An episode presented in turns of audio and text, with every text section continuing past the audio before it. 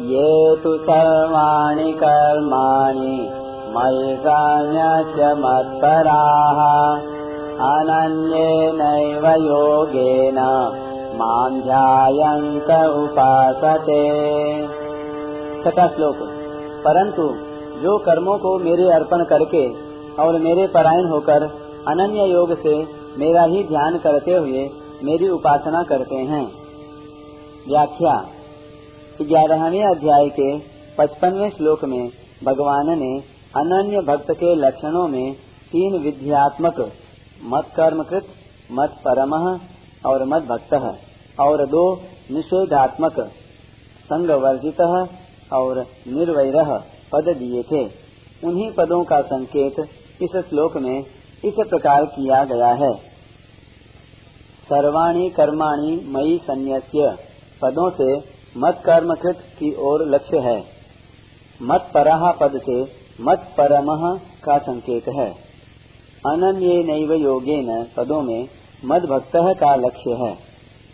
भगवान में ही अनन्यता पूर्वक लगे रहने के कारण उनकी कहीं भी आसक्ति नहीं होती, अतः वे संग वर्जित हैं।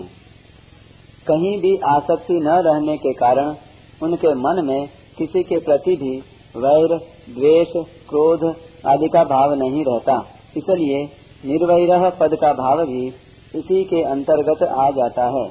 परंतु भगवान ने इसे महत्व देने के लिए आगे तेरहवें श्लोक में सिद्ध भक्तों के लक्षणों में सबसे पहले अद्वेष्टा पद का प्रयोग किया है। अतः साधक को किसी में किंचन मात्र भी द्वेष नहीं रखना चाहिए। ये तो सर्वाणी कर्माणि मई संन्यास्य। अब यहाँ से निर्गुणोपासना की अपेक्षा सगुणोपासना की सुगमता बताने के लिए तू पद से प्रकरण भेद करते हैं। यद्यपि कर्माणी पद स्वयं ही बहुवचनांत होने से संपूर्ण कर्मों का बोध कराता है, तथापि इसके साथ सर्वाणी विशेषण देकर मन, वाणी, शरीर से होने वाले सभी लौकिक एवं पारमार्थिक, अर्थात शरीर निर्वाह और आजीविका संबंधी एवं जप ध्यान संबंधी शास्त्र विहित कर्मों का समावेश किया गया है। यहाँ मई संन्यास्य पदों से भगवान का आशय क्रियाओं का स्वरूप से त्याग करने का नहीं है, कारण कि एक तो स्वरूप से कर्मों का त्याग संभव नहीं, दूसरे यदि सगुणोपासक मोह पूर्वक शास्त्र विहित क्रियाओं का स्वरूप से त्याग करता है तो उसका यह त्याग तामस होगा। और यदि दुख रूप समझकर शारीरिक क्लेश के भय से वह उनका त्याग करता है तो यह त्याग राजस होगा। अतः इस रीति से त्याग करने पर कर्मों से संबंध नहीं छूटेगा। कर्म बंधन से मुक्त होने के लिए यह आवश्यक है कि साधक कर्मों में ममता, आसक्ति और फलेच्छा का त्याग करे, क्योंकि ममता, आसक्ति और फलेच्छा से किए गए कर्म ही बांधने वाले होते हैं। यदि साधक का लक्ष्य भगवत प्राप्ति होता है तो वह पदार्थों की इच्छा नहीं करता और अपने आप को भगवान का समझने के कारण उसकी ममता शरीर आदि से हटकर एक भगवान में ही हो जाती है। स्वयं भगवान के अर्पित होने से उसके संपूर्ण कर्म भी भगवत अर्पित हो जाते हैं। भगवान के लिए कर्म करने के विषय में कई प्रकार हैं, जिनको गीता में मदर्पण कर्म, मदर्थ कर्म और मत कर्म नाम से कहा गया है। मदर्पण कर्म उन कर्मों को कहते हैं, जिनका उद्देश्य पहले कुछ और हो, किंतु कर्म करते समय अथवा कर्म करने के बाद उनको भगवान के अर्पण कर दिया जाए। मदर्थ कर्म वे कर्म हैं, जो आरंभ से ही भगवान के लिए किए जाएँ, अथवा जो भगवत सेवा रूप हों। भगवत प्राप्ति के लिए कर्म करना, भगवान की आज्ञा मानकर कर्म करना और भगवान की प्रसन्नता के लिए कर्म करना, ये सभी भगवत अर्थ कर्म हैं। भगवान का ही काम समझकर संपूर्ण लौकिक और भगवत संबंधी कर्मों को करना मत कर्म है। अर्थात व्यापार, नौकरी आदि और जप, ध्यान आदि सभी कर्मों को करना मत कर्म है। वास्तव में कर्म कैसे भी किए जाएँ, उनका उद्देश्य एकमात्र भगवत प्राप्ति ही होना चाहिए।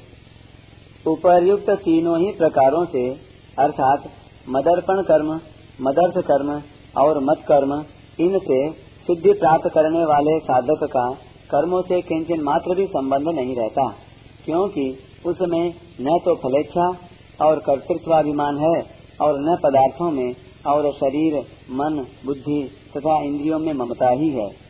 जब कर्म करने के साधन शरीर मन बुद्धि आदि ही अपने नहीं हैं, तो फिर कर्मों में ममता हो ही कैसे सकती है? इस प्रकार कर्मों से सर्वथा मुक्त हो जाना ही वास्तविक समर्पण है। सिद्ध पुरुषों की क्रियाओं का स्वतः ही समर्पण होता है। और साधक पूर्ण समर्पण का उद्देश्य रखकर वैसे ही कर्म करने की चेष्टा करता है। जैसे भक्ति योगी अपनी क्रियाओं को भगवान के अर्पण करके कर्म बंधन से मुक्त हो जाता है, ऐसे ही ज्ञान योगी क्रियाओं को प्रकृति से हुई समझकर अपने को उनसे सर्वथा असंग और निर्लिप्त अनुभव करके कर्म बंधन से मुक्त हो जाता है। मत पराहा। परायण होने का अर्थ है भगवान को परम पूज्य और सर्वश्रेष्ठ समझकर भगवान के प्रति समर्पण भाव से रहना। सर्वथा भगवान के परायण होने से सगुण उपासक अपने आप को भगवान का यंत्र समझता है। अतः शुभ क्रियाओं को वह भगवान के द्वारा करवाई हुई मानता है। तथा संसार का उद्देश्य न रहने के कारण उसमें भोगों की कामना नहीं रहती और कामना न रहने के कारण उससे अशुभ क्रियाएँ होती ही नहीं। अनन्य नैव योगे न माम जायंत उपासते। इन पदों में इष्ट संबंधी और उपाय संबंधी दोनों प्रकार की अनन्यता का संकेत है। अर्थात, उन भक्तों के इष्ट भगवान ही हैं। उनके सिवाय अन्य कोई साध्य उनकी दृष्टि में है ही नहीं। और उनकी प्राप्ति के लिए आश्रय भी उन्हीं का है। वे भगवत कृपा से ही साधन की सिद्धि मानते हैं। अपने पुरुषार्थ या साधन के बल से नहीं। वे उपाय भी भगवान को मानते हैं और उपेय भी। वे एक भगवान का ही लक्ष्य, ध्येय रखकर उपासना अर्थात जप, ध्यान, कीर्तन आदि करते हैं।